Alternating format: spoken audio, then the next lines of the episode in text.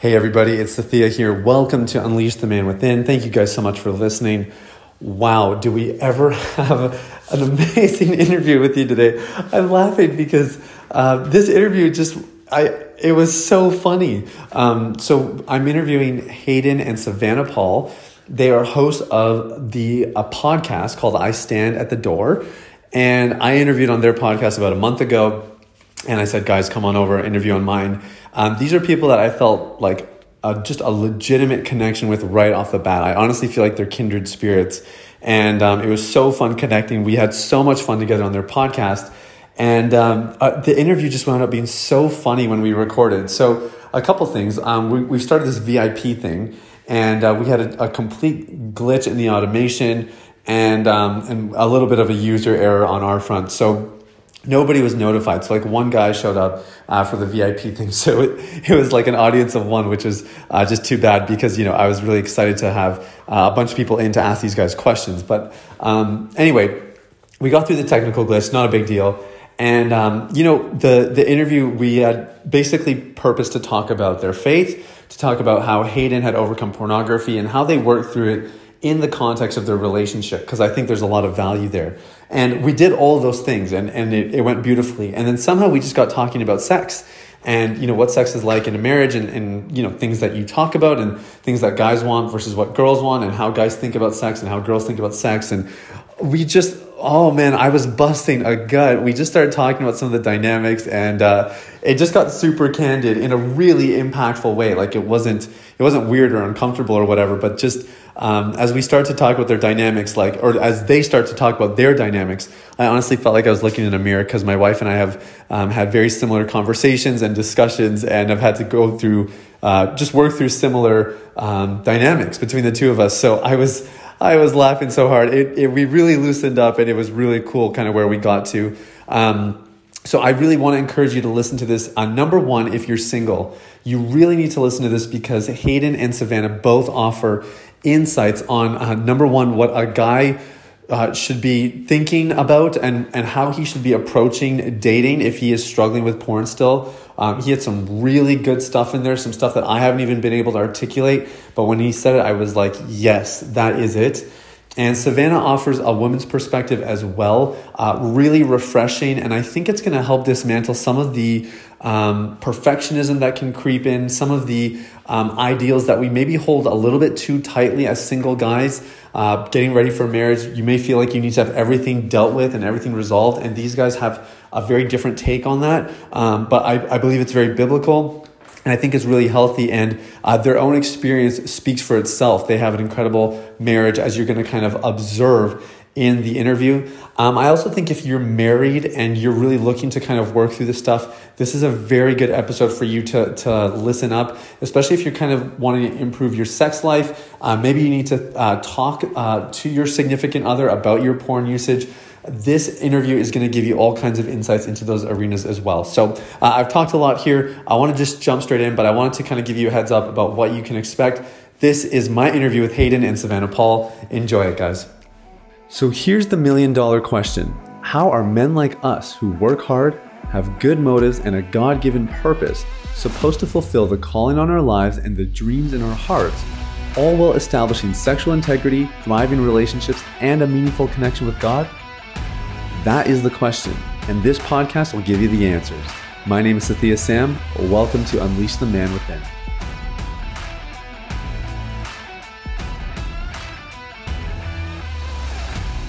All right, so I'm here with Hayden and Savannah Paul. Uh, guys, we just met a couple of weeks ago, but uh, really hit it off. I had a great interview on your podcast, and uh, now I have the privilege of having you here. So welcome to Unleash the Man Within. Oh, thank, thank you. you. We appreciate it. Your podcast. Uh, I've heard a lot of people uh, saying they loved hearing your story. So we appreciate cool, you uh, cool. coming and sharing with our audience as well. Well, you guys asked some really good questions, and I, I've been interviewed by two people before, but never husband and wife. So that was really cool. Yeah. Um, cool. And we're going to get into all that today, because I think you guys have a really cool angle as far as just talking about, um, you know, healthy sexuality in a faith context.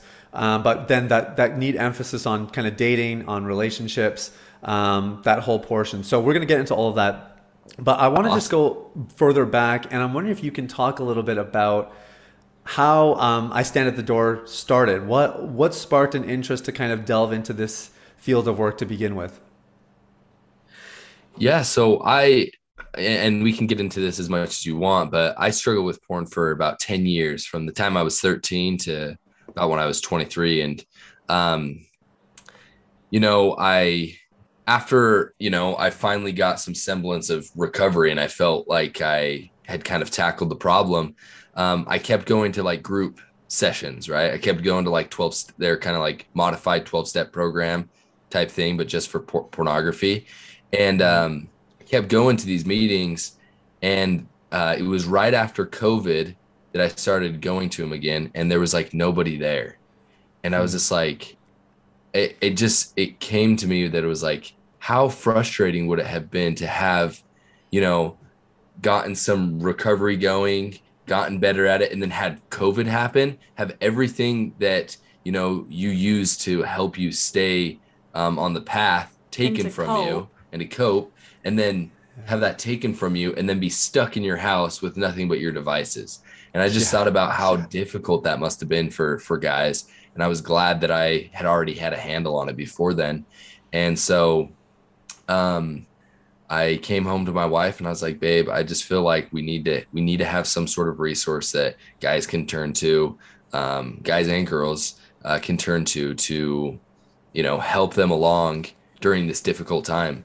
And yeah. so we just started one a week, and uh, I think we have fifty-three episodes now. And um, it's been an awesome way for us to uh, just connect with others and to be able to share uh, not only in my recovery, but, you know, Savannah's perspective on everything, and as well as just our faith in Jesus Christ. Right. And I'll just add that Hayden's also a United States Marine, and so a lot of what he talks about is like comparing things to like strategy, and like we're in this war against the adversary, and um, and yeah, we tie our faith into this so much and point people towards the Savior to help in recovery. And so um, it's been cool for me to learn all of these analogies and all of these like strategies that my husband used, but also, like he said, for me to share my perspective as well.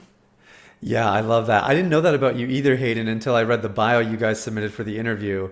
Um, but I think I think that adds a whole nother level of respect for me, because we have lots of clients who are in the military, um, you know, in different divisions and stuff. And I know it's a really hard go. Like that, that's a very tough, tough environment. Um, yeah. And I mean, you're talking about the, the isolation that COVID caused, and the distress, the high pressure environments, people can't pay their bills and whatever. It's not all mm-hmm. the same stresses in the envi- uh, in the Army, rather. But it's like, I mean, we're still talking about intense pres- uh, pressure. You're in a bit of like a boys club. Um, there's certain expectations and whatever else. And man, I just have so much respect for guys who are willing to even pursue some some degree of freedom and purity in those kinds of environments as well. So that that's really cool, man. And thanks thanks for your service and for all you're doing. Yeah, for sure. No, I, I can, yeah, attest to the fact that I love Marines. I love the Marine Corps, but they're, a lot of them are disgusting people. Yeah. In the sense yeah. of like, it's morality. like a, a morality, like in sense of like, when I was going through the school of infantry, you know, sharing porn videos with each other, like they right. kept like a, a bottle of lotion outside of the bathroom for guys, like Jeez. as they would walk in, like it was just, it was so, which for me was kind of like a crucible, you know, because Um, I was away from my wife. I'd been away from my wife for six months. Um, obviously no sexual contact or anything like that. And I had my phone, and all, it was an environment where, you know, pornography was encouraged like to the fullest degree. And so it really was a, a good opportunity for me to really put my, um, my recovery to the test, I guess. No kidding. And, and no kidding. It, it was after it was after my training that I got home, and and COVID had already hit six months prior, and that's when I kind of had this realization that, you know, so these guys have really really been hit hard with COVID when it comes to recovery. Wow, yeah, that's really cool. Um, I do want to hear about your story, Hayden, but I think I think we'll get into it when we start talking about the relationship dynamics between the two of you, because I think yeah. that's something I, I really want to double down on with you guys. But um, before we get there, I know faith is a huge part of what you guys do and who you are. Um, it was certainly one of the things that really drew me to you guys, even during the interview. Uh, your faith is so strong.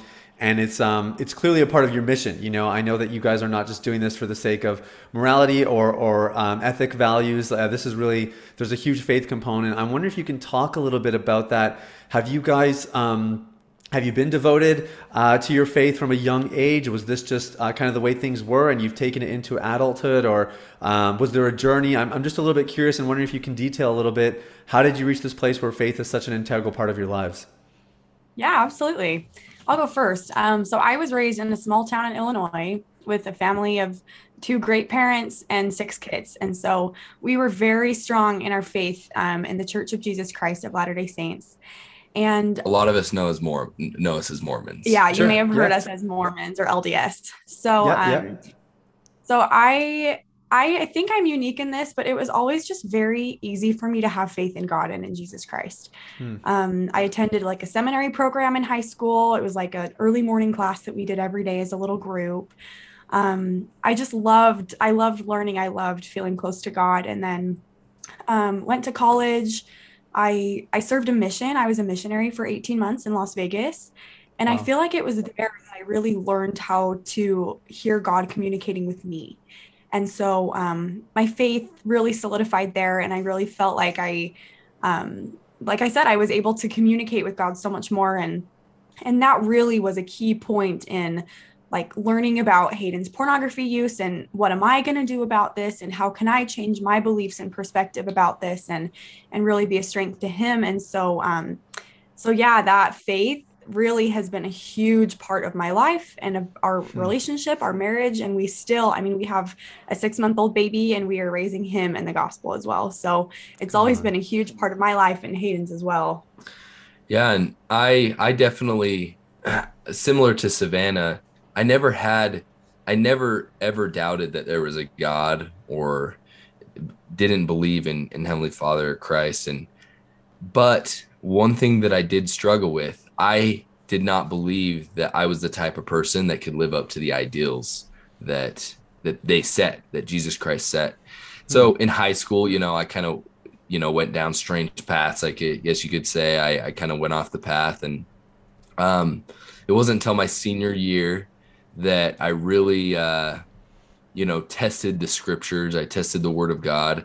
I started to read that more often. I, I was deciding whether or not I wanted to serve a mission um, for the church. And uh, and it was in that struggle that I really felt like I, I recognized that I could live up to those ideals, that even though it, I couldn't do it right now, that mm-hmm. as I continued to repent and I continued to strive uh, to be more like Christ, that I would eventually start to change. And so I went and I served a mission in Budapest, Hungary um, for two years. And it was uh, an incredible experience, definitely changed my heart. I saw miracle after miracle. I saw um, people repent, uh, which it's my favorite thing. That's why I love doing this podcast. I love repentance. Like it's, it's the, it's the coolest thing ever. And I think within Christianity, a lot of times repentance is like synonymous with punishment, you know, like we have to punish ourselves for our sins, but no, repentance is the way away from the punishment. The the punishment for our sins is alienation from God.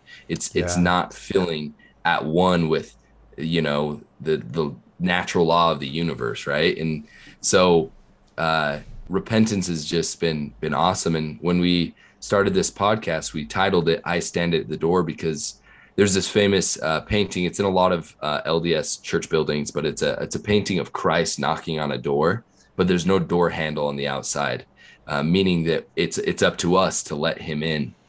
And it's kind of a play on uh, Revelations three nineteen. Um, and so I've always thought, like, what is it that keeps us from letting Christ into our lives? And in in my experience, it's that we have a messy house, and we don't want to let such a, an important guest into such a messy place. And so we we trick ourselves into thinking that we can fix our lives on our own, that we can, but really all we can do is reorganize the trash in our house. And I, I would wish I could get another version of this painting made that's a little zoomed out and shows just a bunch of cleaning supplies behind the Savior, because he didn't show up for you, you to wine and dine him. He showed up to help you clean your house. That's why he's there. And yeah. so our whole, the whole purpose of our podcast is to hopefully get rid of the shame um, surrounding having a messy house and and encouraging people to let the Savior into their lives. And and that looks um, that looks different in a lot of ways. So, yeah, that's really powerful, really powerful imagery. And um, and I think it's really cool. Once you get into people's faith journey, you realize like no two journeys are the same. It's just amazing mm-hmm. how God works and how he, you know, he endears us to him in, in so many different ways. Um, what I was really excited about you guys being on the podcast uh, specifically is that we can talk about, um, I guess, these three strands. So we kind of have like overcoming porn addiction. We have mm-hmm. dealing with it in the context of a relationship, and then the faith component as well. So I feel like we have a little bit of a foundation now, and we can kind of try to um, intertwine these things a little bit. We'll see how we do here. Um, so Hayden, we're going to go back to your story now. So you had um, you had an addiction that started when you were thirteen, and then mm-hmm. um, you kind of progressed. You tested your faith a little bit, as you said, and then when you when you kind of I guess committed your life, or or you really made that decision, like that Jesus is Lord, and, and you're going to let him be Lord of your life. Um, were you still struggling with pornography at the time, or where, how did those two things play into each other? Yeah. So just a little uh, background. So I was thirteen years old when I first looked it up. Um, and like I saw like a hardcore pornographic video, and it scared me. Like I immediately turned it off. Like I had no idea what I just saw. Like it's, it really scared me hmm. and I knew it was wrong, but after a while it went from scary to enticing, and the images, like I, I can still, not so much anymore, which is actually, I think, a testament to recovery. But for a long time, I could remember the details of that image. It was like burned. It was like seared into my mind. Hmm. Um, but yeah, I actually like that was like, I haven't tried to like think about that image for a while. And I, I, I haven't, I can't think about it anymore, which is actually pretty cool. That's Sorry. Awesome. Uh, but um, no, you have your moment, man. That's okay. yeah. So I, uh, It was it, so as time went on, though, I knew this was wrong, and I, I just I wanted to hide it. I didn't want to tell anyone about it. I didn't want to seek help. And you know, one thing that is awesome about having a church and having a church community is is seeking help from, I guess, priesthood leaders and and church leaders when you're struggling with certain sins, right? And so, you know, some people think that confession is like this tattletaling on yourself, and it's it's like this weird thing, but really what it is is it's it's a testimony of faith saying saying I am this way, I want to be this way, and I need some help. Can you help me? And that's what confession is, and and I didn't want to do that, and so I I just hid it and hid it all the way until I left on my mission. And it was on my mission that I finally uh it was just a couple weeks in where, you know, I wasn't struggling with porn, mostly because I didn't have access to the same technology. I was never alone, and I was engaged in, you know, teaching the gospel all day, but yeah. I still felt like I needed to share this burden with someone. And so I finally shared it um, with a church leader, and it just, it was imme- this immediate relief of just like, I'm not alone in this anymore. I don't have to hide this. And so that was the first time that like, I, I weighed the consequences of like destroying this, the, this, this image that I thought that I had about myself. Right. Like I wanted to put this, you know, this perfect image across. And I was just like, well, this problem is way bigger than my, my vanity, I guess. And so I, I finally shared it, and it, it was awesome. And I, for those two years, um, I didn't struggle with porn at all. Like I didn't, um, I, I, I was with someone twenty-four seven though, uh, because you're with a companion the whole time.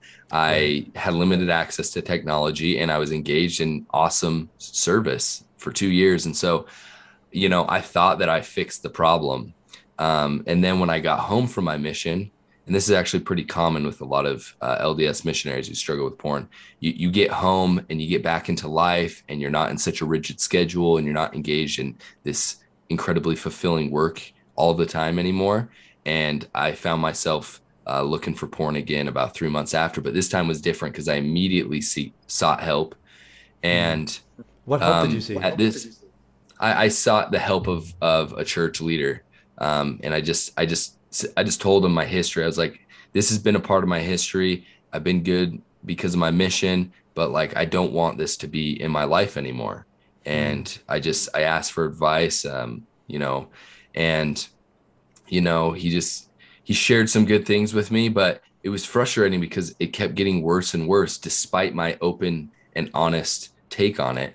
And uh, what I learned is that I had to learn how to not look at porn, but in the real world. Like as a missionary, yeah. it's very yeah. much not the real world. And so, and that's what this is. And I think a lot of times one of the mistakes we make when we talk about chastity or about sexual purity is we talk about it as if we were chaste or we were sexually pure, and then we weren't, like we messed up.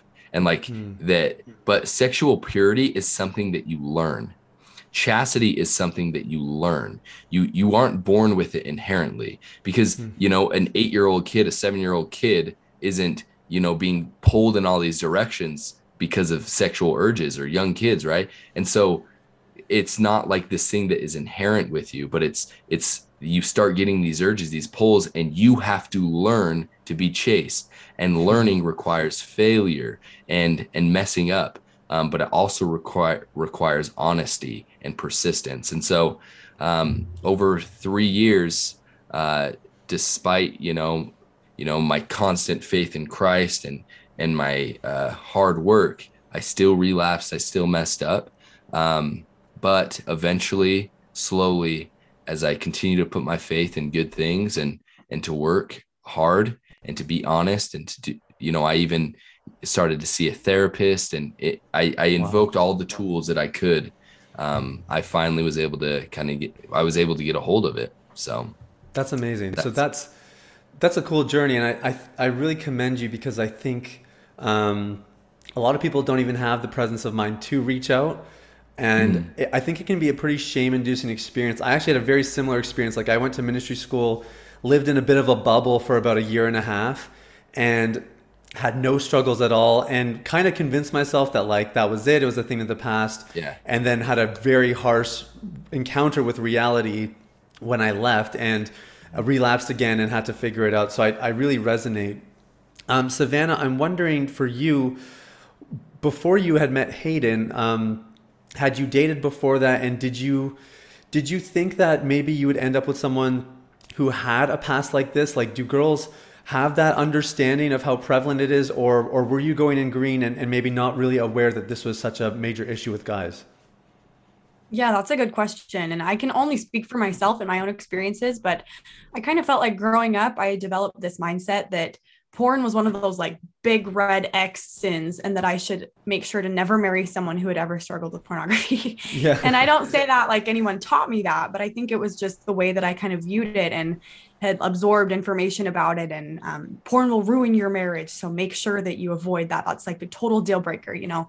Yeah. And of course, as I got older and I went to college, um, I did have several relationships in college, and Um, one of them really, like I found out later on that he had struggled with pornography, and that was a really unhealthy relationship. Um, there was a lot of like manipulation and some abuse. And um, I feel like that solidified for me that porn is like zero tolerance. I can have zero tolerance for this, because look what happened to me when this was a factor, you know? Hmm. Um, and so I had had all of these really horrible like ideas reinforced in my mind. And it was a very scary thing for me after that point.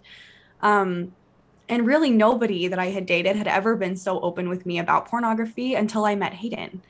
Hmm. And the interesting thing is he didn't tell me about it like he was so embarrassed. He told me about it as in like, like I have faith in Jesus Christ that look how he's helping me change. And, um, wow. you know, he told me very early on in our relationship that he was attending these twelve-step meetings to try and help him through this, and that he was very confident in that. And so um, it was really interesting. And I don't know how much you want me to get into right now, how that affected our, our relationship and dating and engaged. But yeah, uh, um, let me just let me just ask something quick, because I do want to go there. But I'm I'm just curious, how did this subject come up uh, to begin with, and how far into the relationship were you when that conversation started to happen? I think it was like our fifth date. Like it was okay. within the first month of us officially like being committed to each other. And I remember we were just at a little soup and salad restaurant, and I'm like, "Hey, what are you doing on Thursday? Do you want to hang out?" And he's like, "Oh, I'm, I'm going to one of these twelve-step meetings because I've struggled with pornography in my life. And so I'm working through that." And it was just boom, like easy. We talked about it for a little bit longer, and it was just a very like out there in the open, honest, comfortable topic, which I had never really experienced before in a relationship. And if I can add, like I, I had already started, you know, speaking in church about it. Um, I had, I had been on, on the path, but I, I wasn't perfect by any means when I met yeah. Savannah. Like I was still struggling with it. Um, and so it, I guess the principle I want to point out before she shares more about it is like this idea of if, if you are on the path to recovery, you can be confident now, right? Pornography does mess with your wow. confidence when it comes to dating. That's cool. Um, but it's like you're on the road. You might not be at the destination yet, but you do know that if you keep stepping on that road, you know the end. You know the end of the story. And so you can find confidence being on the path and walking in the right direction. And, and I had that at that point.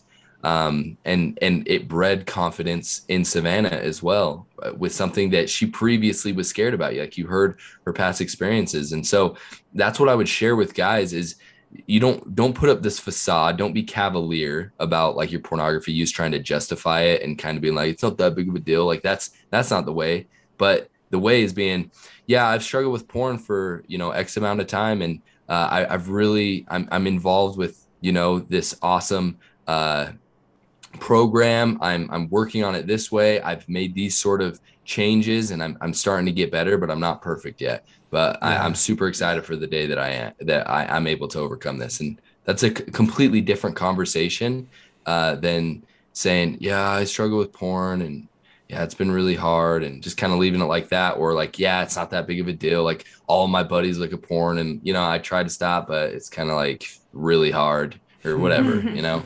Well, and yeah, I'll yeah. add that that conversation that we had didn't scare me, but it actually helped me trust Hayden because I saw like, oh, he's willing to be open and honest with me about this.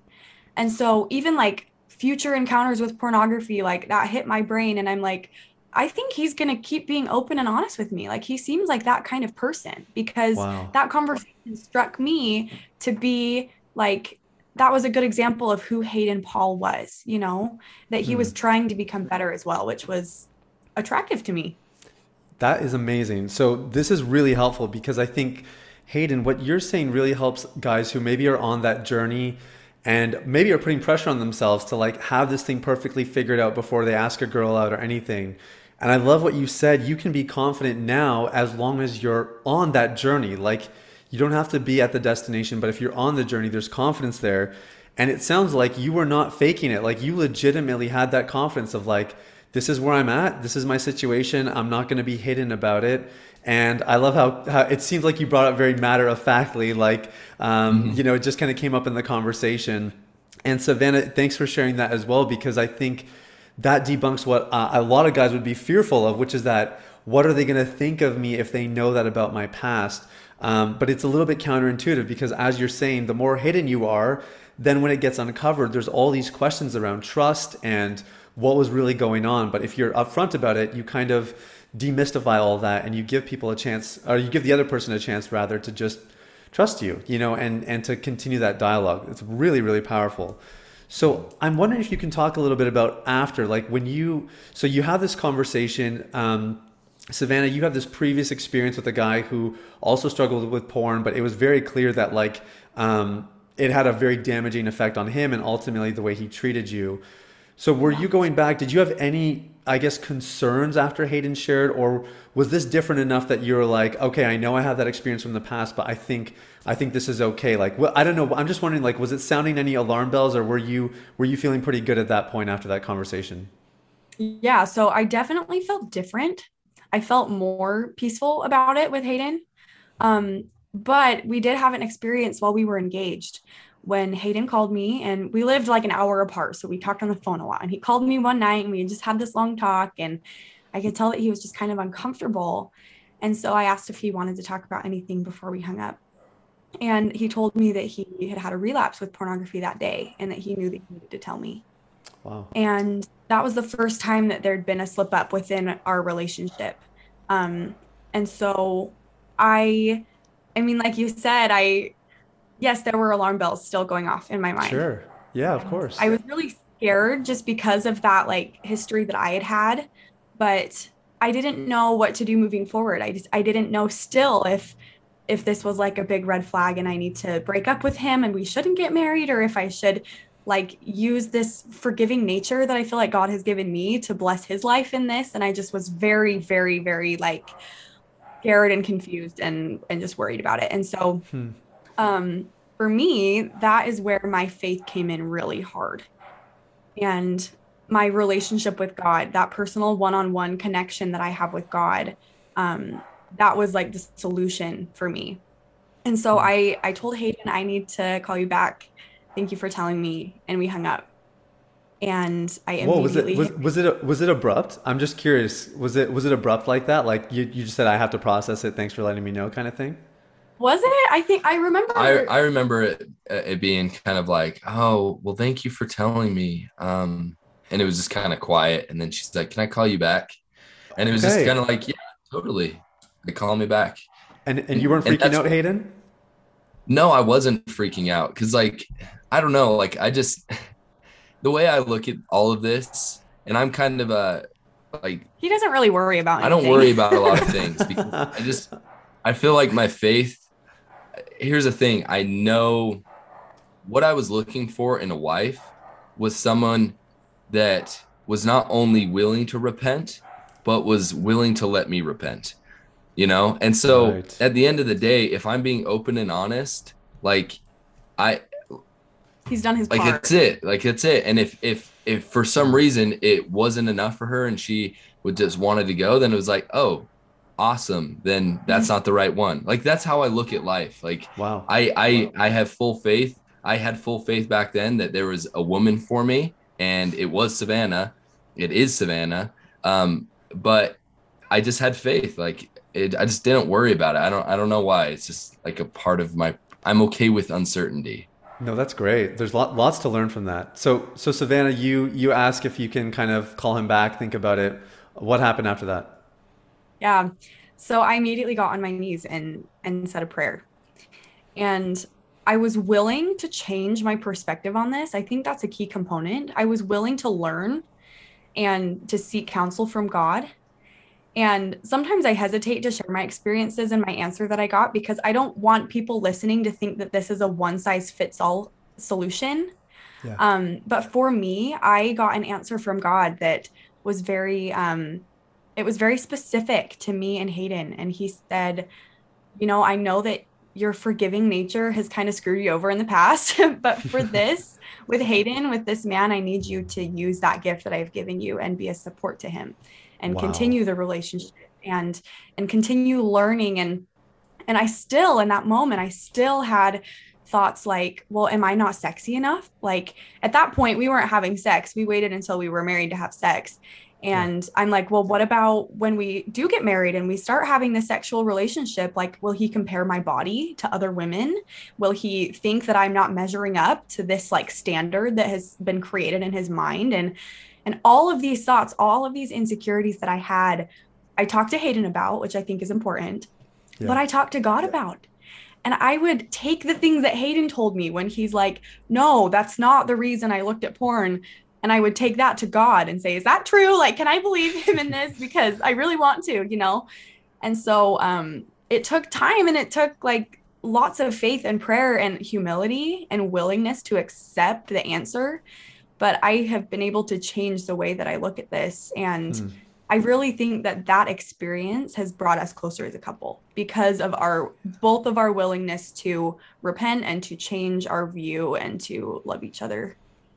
That's incredible. Um, man, I'm really taking that in because you guys are really, you're actually, you're changing that definition of repentance, because I think, Hayden, for you, it's it's kind of obvious that there would be some repentance necessary just given what you were working mm-hmm. through. But Savannah, yeah. what you're saying is that actually what you did was also repentance, because you're changing your thinking and the way that you're viewing Hayden and the situation at large. Super powerful. Right. And I'm I'm so glad you shared that, because I I mean we have a, a small percentage of listeners who are women, and um, you know, some of them have reached out, and I think I, I always tell them, like, if you are feeling insecure because your husband's watching porn, you feel like something might be wrong with you, are you good enough, whatever else, for starters, it would be weird if you didn't have those feelings. Like that is a natural right. response to that. Um, right. But then I, I love the way you kind of um, just provided the practical way of dealing with it, which is that um, you don't want to put it back on the other person for like causing it. You want to go to God, the only person who can actually properly resolve your insecurities anyway. That right. is really profound. So thank you. Thanks for sharing that. Um, so then did, did you go back to Hayden after, you know, processing it with God? What did that look like? Yeah. So I actually don't remember how the rest of the phone call went, because I think I did call you back. Yeah. Yeah. We, we talked, talked after, and uh, she um, she asked a few questions. Um, I can't even remember what they like, were. I don't remember any specifics about that one. But um, but what I do remember is that like I was so grateful. Um, I was grateful that I was honest with her, because I kind of felt like, you know, previously, this was after we were engaged, you know, if we were dating and this happened, I, I, I don't know if I would have shared it with her, because, but I knew that because she was my wife, like I would have shared it with someone. I would have shared it with my accountability partner. I probably would have shared it with my priesthood leader, like, and I would have shared it with God, obviously.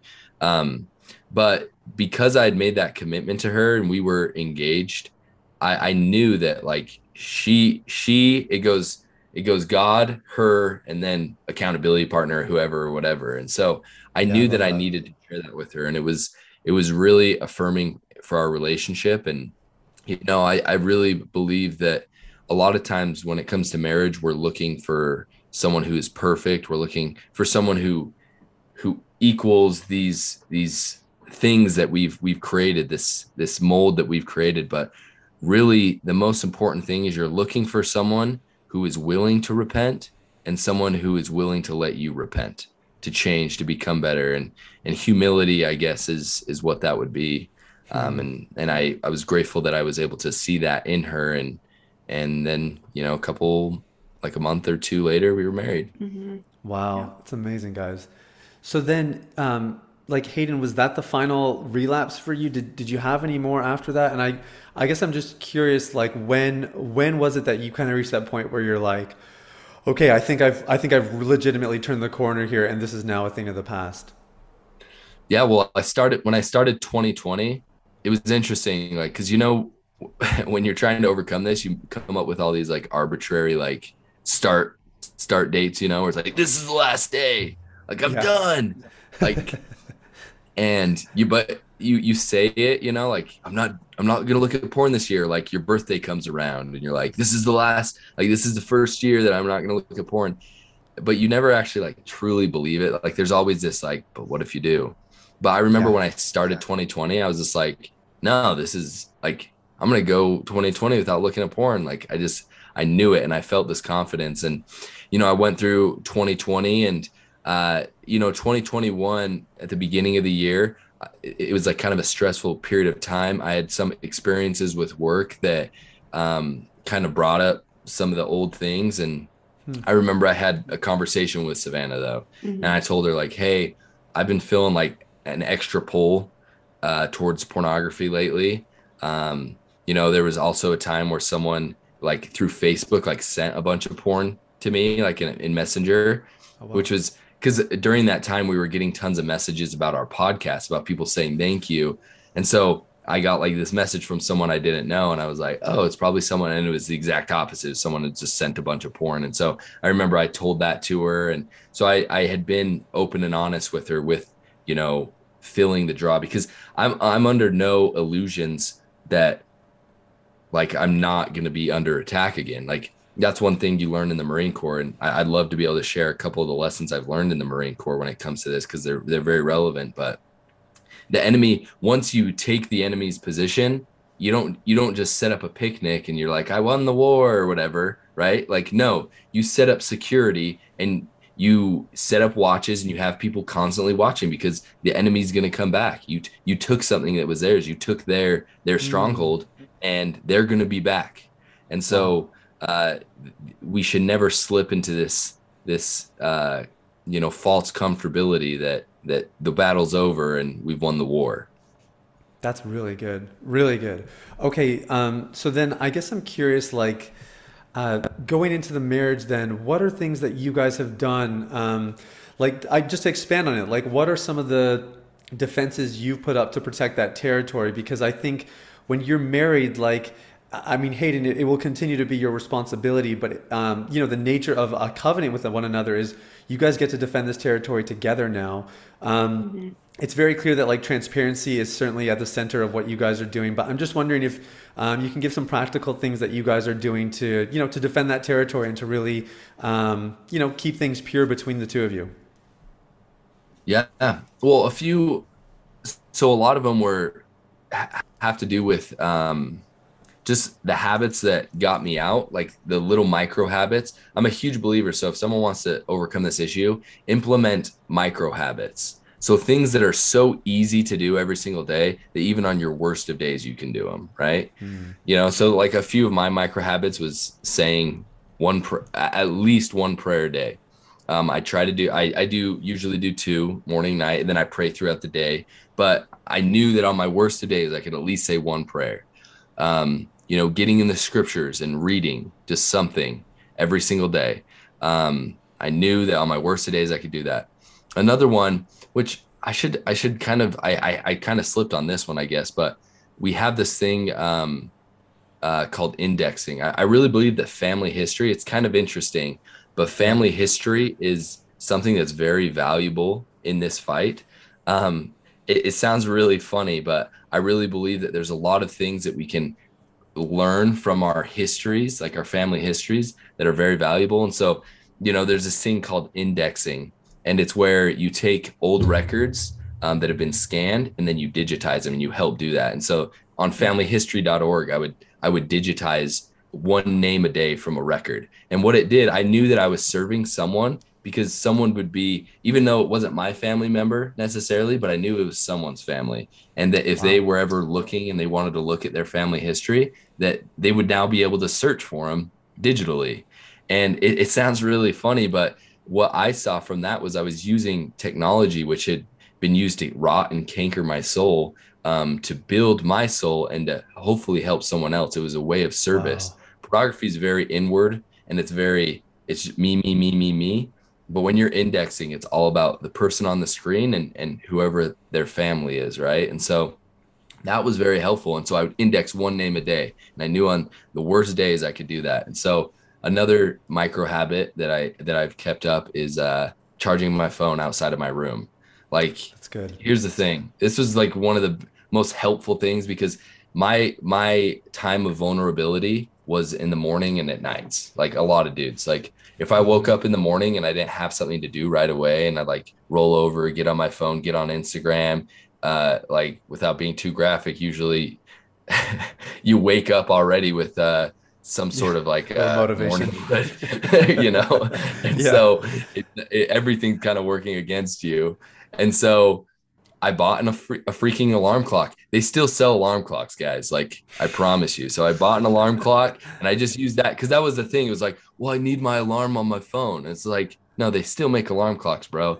Charge yeah. your phone in the kitchen, you get an alarm clock, and start your day out without looking at your phone. And so that was, that's something that I've, I've kept up as well. And, you know, within our marriage, I think, I think one of our good qualities is that we are good at communication. Mm-hmm. Um, We've had arguments before, and they can be heated, but we've never divulged to name calling or cheap shots or anything like that. And so I think yeah. that's also yeah. really important.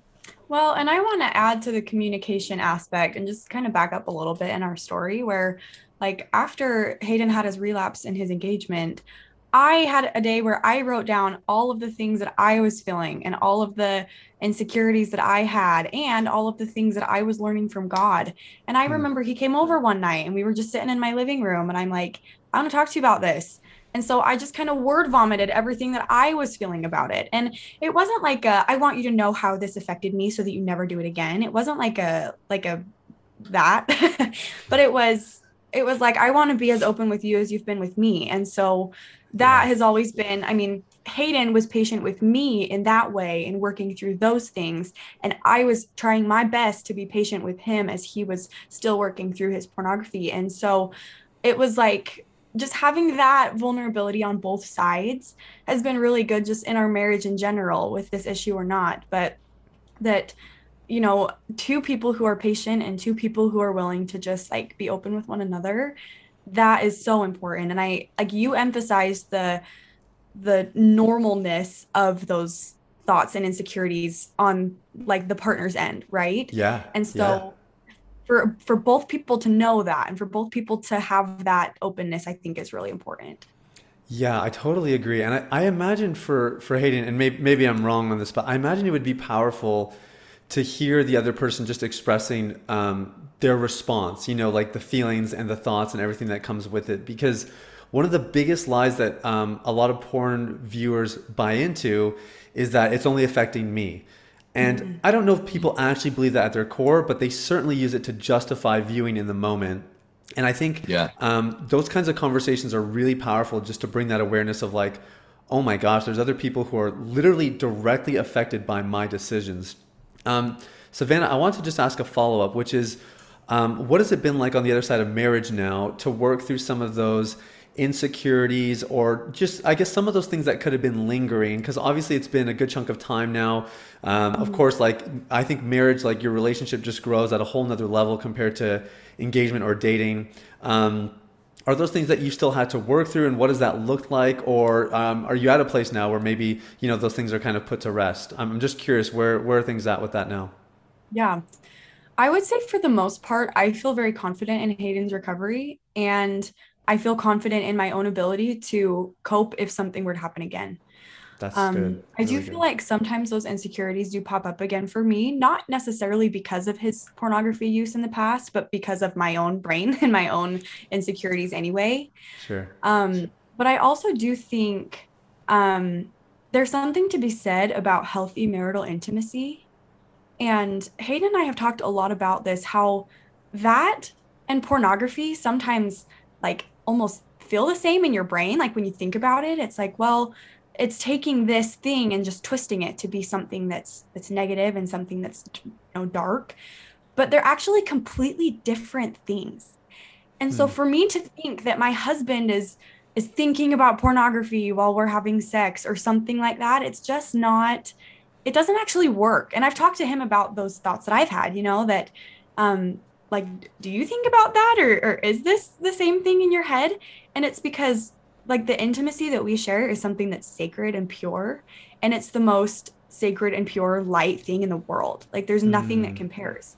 And so pornography can't ever hold a candle to that. It's the opposite. It's a dark thing. And it's, it's maybe looks the same on the surface, but it's not. It's completely different. The intent and the spirit behind it yeah. is like, God is not there in the pornography. Mm-hmm. God is there in the intimacy, you know? And so that's been kind of healing for me to say, oh, we do have this special connection that is emotional and spiritual that, that can't be touched by anything outside, you know? So mm-hmm. that's been really um, like validating and healing for me as well. And I think a big part of that, because I know, I know like we're in a different situation because we didn't ha- start having our, our sexual relationship until after I had had a hold on it really well. Mm-hmm. And so I do know that, you know, there are guys who, like, if you're really into porn, like it can be hard to even be aroused sometimes from actual healthy intimacy. So you have to kind of have like this, this rehab period, right? Where you're, you're away from porn, and then, then that comes back. And so it really is kind of a, pornography is a suppressant for sexuality. Like it sounds crazy, but it actually suppresses your real sexual nature, which mm.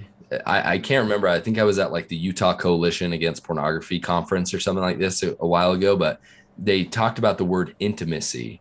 And like, I, I all, every single time I hear the word, I think about it this way. And it's into me, you see. Like intimacy isn't a fiction, uh, a physical action, but it's like seeing the other person, like inside the other person, in the sense of like, like, like their all soul. That they are, their soul, you know? And, and so there is this, there is a healing nature to physical intimacy. And, you know, depending on where you're at with your pornography, you might have to have a rehab period where you distance yourself from pornography. Maybe you have to distance yourself a little bit from physical intimacy until you can kind of have that separation.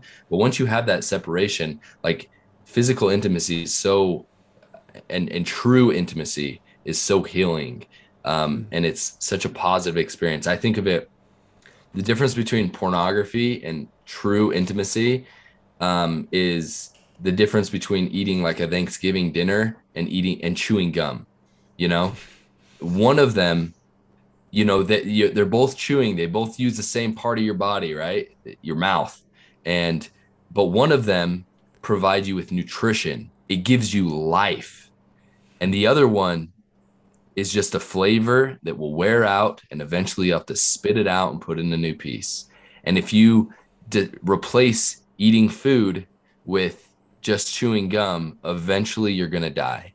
And that's that's exactly what it is like with pornography and with true physical intimacy. Physical intimacy is the greatest gift that God has given us, to be able to be bonded with someone and to experience creation, not only creation of life, you know, that we see in our son, but creation of of a bond of like hmm. of one being.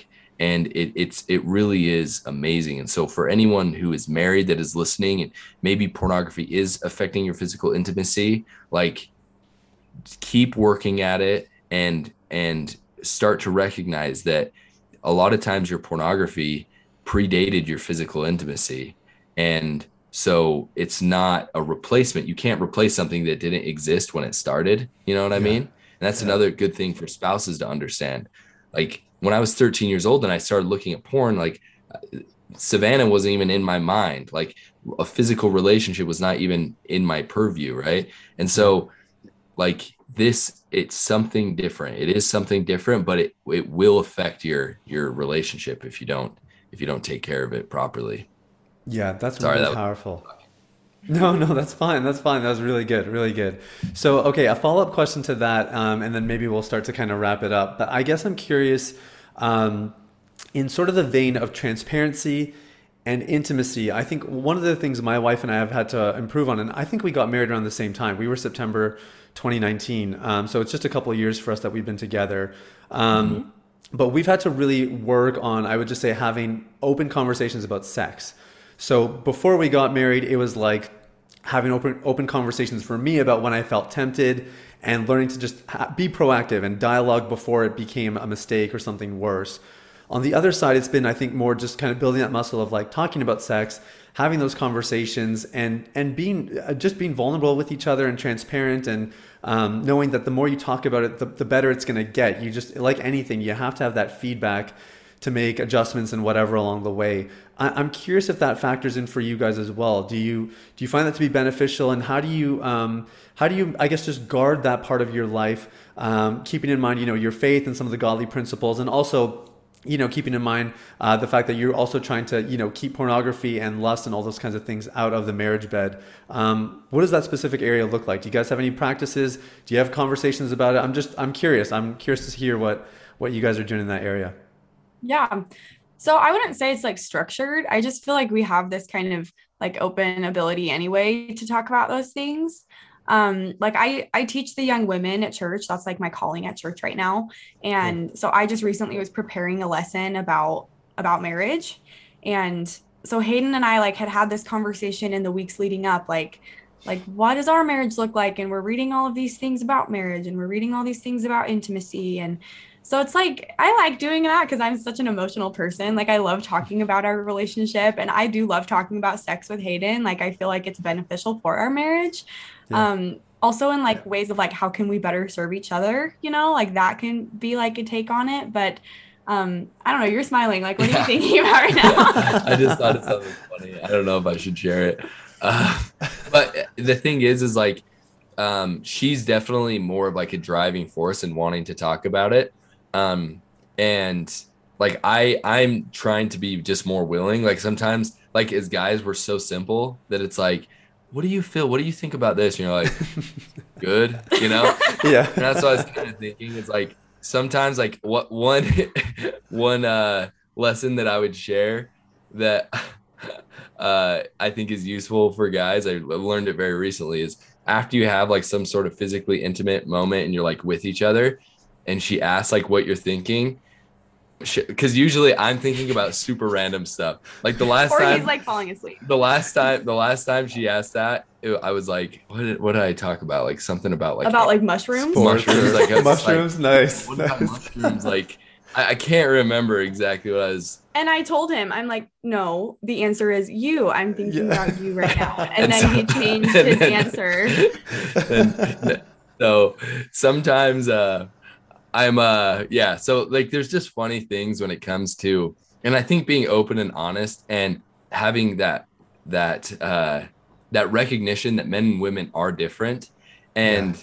like for men, it can be a lot more of like a, like sexuality can be a lot, sexual intimacy can be like a, it's awesome while up leading up to it. And then once it happens, like a lot of times guys can just go like this, like mm. rub their hands and then walk away. And that like, that was it. But for my wife, I know that like that time after is super important. And she's communicated that with me. Well, yeah, I think that's yeah. pretty typical for most women, as far as I understand, is that it is such an emotional thing. And so we want to emotionally bond afterwards, you know? Uh-huh. And yeah. so it's, and talking about all of those things, I mean, I don't know that this relates a lot to pornography right now, but um, that, that like we learn what's going on in the other person's mind. And we learn like, how can I change to better help my spouse to feel loved? And so it's like a great, it's a great platform for that. Sex is a great platform for helping and changing and loving and learning. So yeah, yeah. it's it's very much like this, this give and take thing. And, mm-hmm. and I, I, I would say that's one of the fundamental differences between porn and, and physical intimacy is porn is take, take, take, me, mm-hmm. me, me, where it can't be that way in a, in a true intimate relationship. Like it has to be about the other person. And so really physical intimacy is an awesome opportunity for men and women to recognize each other's differences, to practice patience, um, to practice love, um, and to practice selflessness. And yeah. so uh, I think, I think we do a pretty good job with it. And like, there still is like the funny, the funny things. And I think, you know, I, I think it's important to have a good sense of humor in your relationship, no matter what. And it's just crucial. Recognize that men and women, like f- masculine men and feminine women, are just different in so yeah. many ways, yeah. like the way we look at the world, what we want to do. Like another You're laughing, you get it. Another funny oh, one yeah. is like for me to bond with Savannah, like how do guy friends bond together? They go and do something together, right? They pick yeah. a task and yeah. they do it together. How do women bond? They sit across talk. from each other and just talk for hours, yeah. right? So like recognizing that like she needs me to talk to her and to look at me and to pay attention to me. Yeah. And, oh, yeah, but I also yeah. need her to just like sit and read a book, sit and read a book with me or like next to him or watch it, watch a movie or go do something where I don't have to talk because I don't always want to talk, you know? And so there is just like that recognition, give and take. And so I guess that's my thoughts on that. Wow. My wife is going to feel so validated from the last ten minutes of this interview.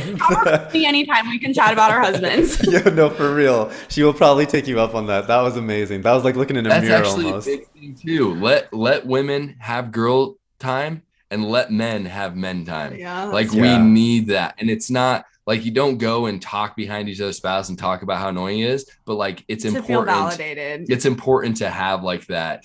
that time. And it's funny, like sometimes like I'll, t- I'll tell my buddy something and be like, dude, right? Like seriously. And you're just like, oh, okay. And it's actually good because then you don't think you're married to a crazy person, right? Yeah. Because it, then you realize, oh, all all women are crazy or all men are crazy. Oh my God. or, or that you're the like, crazy oh, person. Yeah. Crazy one. Yeah. You know? Well, and then you can get advice on how to fix it as well. You yes. can, you can learn from others and how to fix the problem. Yeah. Yeah. That's so funny. Like uh, we're in Jamaica, right? So my, my wife and I have been trying to find ways to just get involved in communities a bit. And some of it has involved playing sports, which like, as you stated, Hayden, that's like, that's how guys uh-huh. connect and bond. Right. So we went yeah. and played Ultimate Frisbee with, it was a co-ed group. And like we're, we come home after and I literally could not stop smiling. Like I would have to force uh-huh. my muscles to not smile. I was so happy just to like uh-huh. bond with other guys by playing sports. And my uh-huh. wife is just like, what, is, like, what are you so happy about? And I was like, it just felt good to play sports. And she's like, what? Yeah. Like, that's it? You know, she's like exhausted and like covered in sweat and like just thinking about yeah. how she needs a shower. And I'm like, just ecstatic that I finally got to do something with other guys. So that dynamic yeah. is so real. Yeah. It is. No, it's for real. Okay, so I'm I'm wondering if you guys can just um, maybe to wrap up. Um, I I think the the part for me that's really stood out about your story is just um, the transparency and some of the things you did early on when you were dating, like Hayden, just the boldness of like, yeah, this is my situation. I'm not going to be ashamed about it. You were just very upfront, and the trust that it built. And then I think Savannah, the the awareness of sort of your past experiences, how they were playing in, and, and you know, just sorting through all of that and kind of working on that part together. Because because now I see you guys have an incredible connection. But to me, I'm like, that's actually the fruit of what you guys did really early on, like in your dating relationship. So kudos to you. Um, somebody had asked me to ask this to you guys. Um, what... Like, Savannah, what is a girl looking for actually in a guy? If you had to kind of summarize it, um, I, I think most girls would at least have some awareness that pornography is a thing, that a lot of guys at some point struggle with it if they're not currently struggling with it. Um, I, I don't know. Are, are, are girls still expecting that to be not a thing?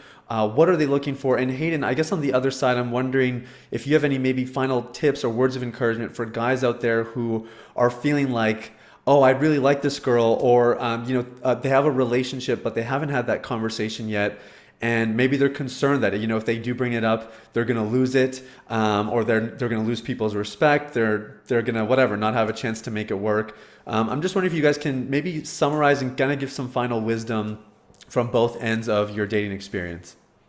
Yeah, sure. So, if you want to know what a woman wants, you have to ask the woman, because we all want different things. So I cannot summarize wow, what all women. That is such a smart answer. Okay, nice. That's actually well what they want. Well That's what they want is for you to ask them, and then okay. when they say I don't know, they want you to make a decision. That's for them. Actually universally true. Wow. Okay, that was gold. Uh, you, yeah, you got me. Nice. Well played.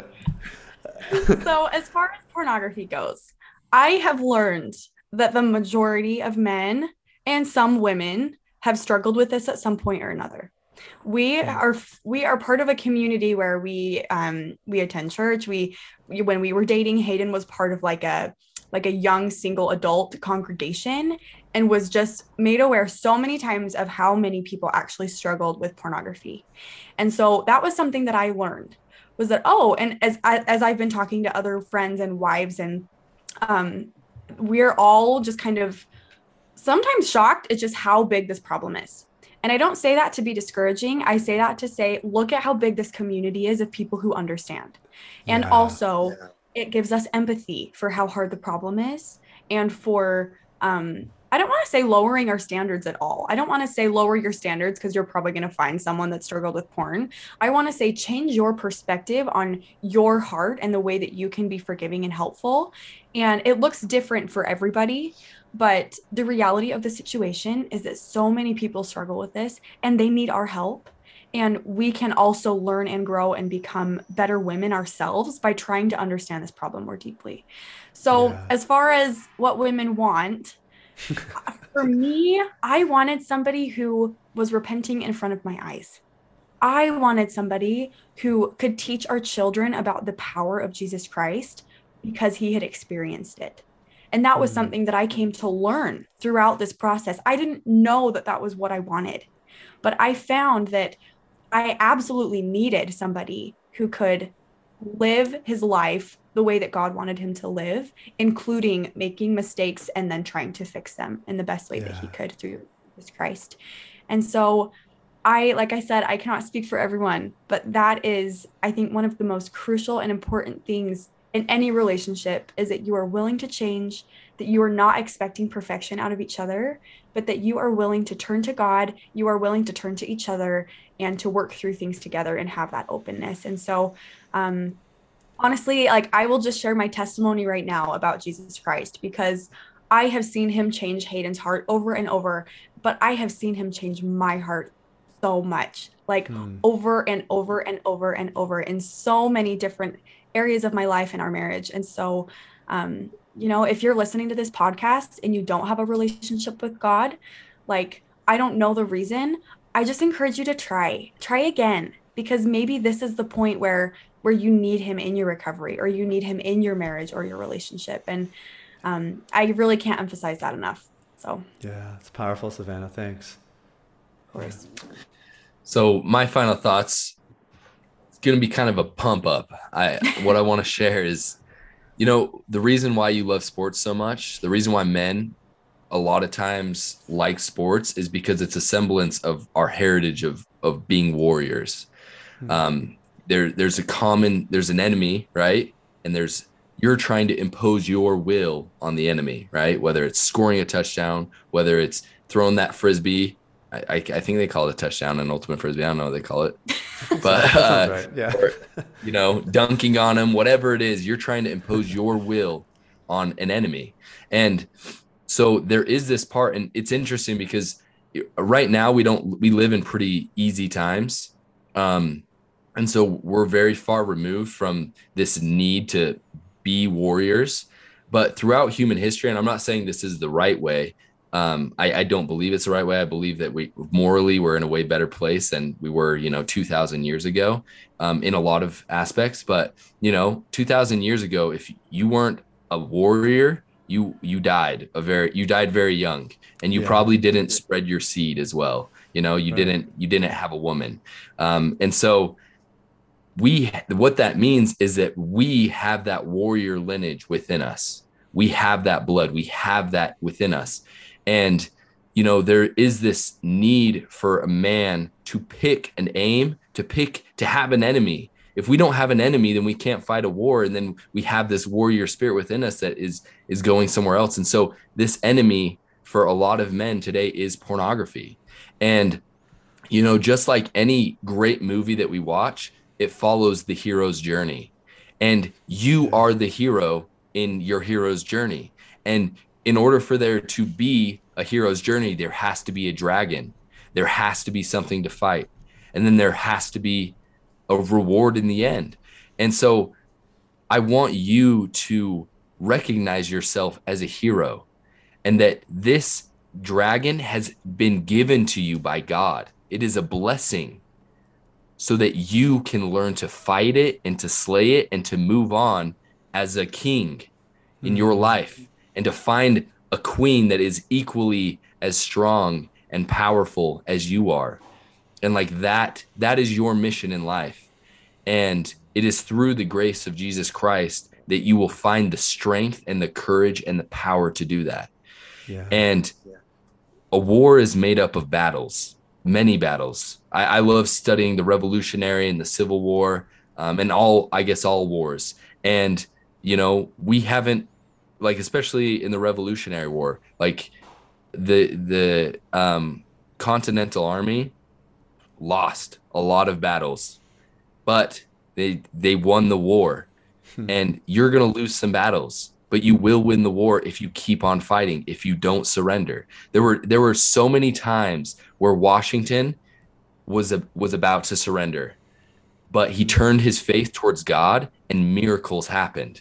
And they escaped the British, and they went and they survived, and it happened over and over again. And then finally they won. And, and you can do that. You need to just be willing to turn to God and to never, ever, ever surrender. I wear this bracelet. It says resilient on it because I'm not the smartest. I'm not the strongest. I'm not the best looking. Yes, I'm not is. the, I'm not the, um, the best, the most patient. I, I I really am not the most athletic or anything. But one thing that I am is I am resilient. Like I will not stop. Like I, I will I will mess up. I will suck over and over again. But I will get back up and I will try again. And so that's what you need to be. And um, I do know that it is through faith in Christ and through His grace and through God that we can find um, peace and solace and freedom. And uh, as long as we seek to have His Spirit in our lives, um, just like it says in Second Corinthians, wherever the Spirit of the Lord is, there is liberty, and you yeah. will find liberty from this. Wow, guys, this has been so rich. Um, I know people are going to want to connect with you. Uh, we've talked about the podcast. Maybe just tell us again uh, where people can find out about it. And um, I know you've talked about a book. I don't know if you want to talk about it here or mention it. Uh, maybe when it, when the time comes, we'll have you guys on again to promote it. But uh, just tell us what what you're up to and where can people find out more about what you guys are doing. Yeah. So our podcast is called I Stand at the Door, and you can really find it on any podcast platform. If you search for it, you'll find it. Um, cool. We are writing a book. It's in the early stages. It will contain a lot of similar material to what's in our podcast. Um, and then we have an email address. If you want to reach out to us personally, we would love to hear from any listeners. Um, it's Hayden, H A Y D E N at I stand at the door dot com. And we, I think we have a Facebook page, but we don't update it very regularly. So you can go follow it if you want, but it might not have anything good. Okay. Perfect. Hayden and Savannah, thank you guys so much. This has been a real treat, guys. Yeah, thank, thank you. you. We love this. Oh, man. Well, I just love those two uh, dearly. Like I said, I, I've barely gotten to know them, but they feel like kindred spirits.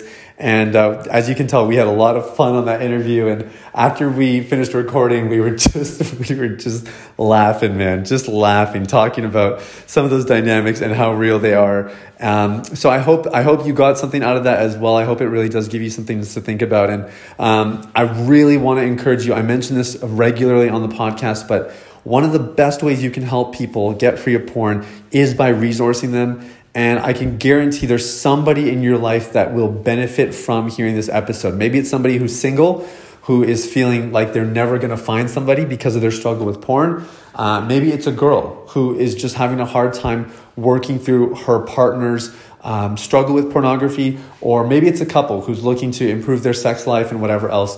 Whoever it might be, find somebody in your life that you can share this with and just say, hey, I was thinking of you. Um, I thought this might encourage you. This interview, uh, they touched on these kinds of subjects. I know you've been working through that lately. Give it a listen. Tell me what you think. Um, that's what being a good friend looks like. And honestly, um, that could be the uh, the life, what's the word? The life preserver. There's a better term for it. I can't think of it right now.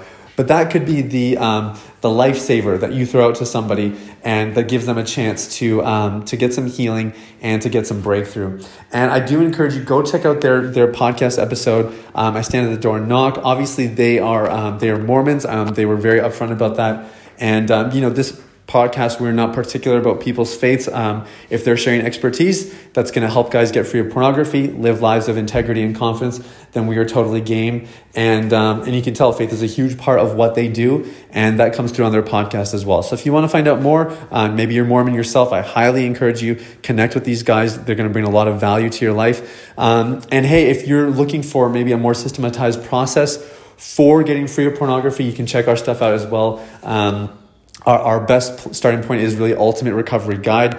That is our five best practices and the five classic mistakes you must avoid if you want to get free of porn. Um, and you can get that for free at ultimate recovery guide dot com. Guys, thanks so much for listening. Much love to all of you. Have an amazing day, and we'll talk soon. Bye-bye. Hey, everybody. It's Thea again. Thanks for listening to Unleash the Man Within. If you enjoyed this episode, it would mean the world to me if you left a rating or review on your podcast platform. Now, I want to take this final moment to invite you to something that I'm really excited about, our Deep Clean V I P community. Here's the deal. We saw that in this space of manhood, sexuality, and faith, there are a lot of unasked questions. They range from relationships to sex to male anatomy, calling, career, and everything in between. We create a Deep Clean V I P for men like you who want regular coaching from me, V I P access to our podcast guests where you get to interact with some of the world's leading experts in men's health, a monthly seminar, and a community of men from around the world pursuing success in life and integrity in sexuality. Deep Clean V I P provides answers to your deepest questions, hope for a full recovery, and the necessary tools to make that full recovery a reality. If you're ready to take things to the next level, I want you to stop what you're doing right now and sign up for Deep Clean V I P at w w w dot sathea sam dot com slash deep clean v i p. The link is in the show notes, but let me give it one more time. That's w w w dot sathea sam dot com slash deep clean v i p. Thanks for listening. I look forward to connecting with you very, very soon. The information, opinions, and recommendations presented in this podcast by Sathea Sam and his guests are for general information only and should not be considered medical, clinical, or any other form of professional advice. Any reliance on the information provided is done at your own risk.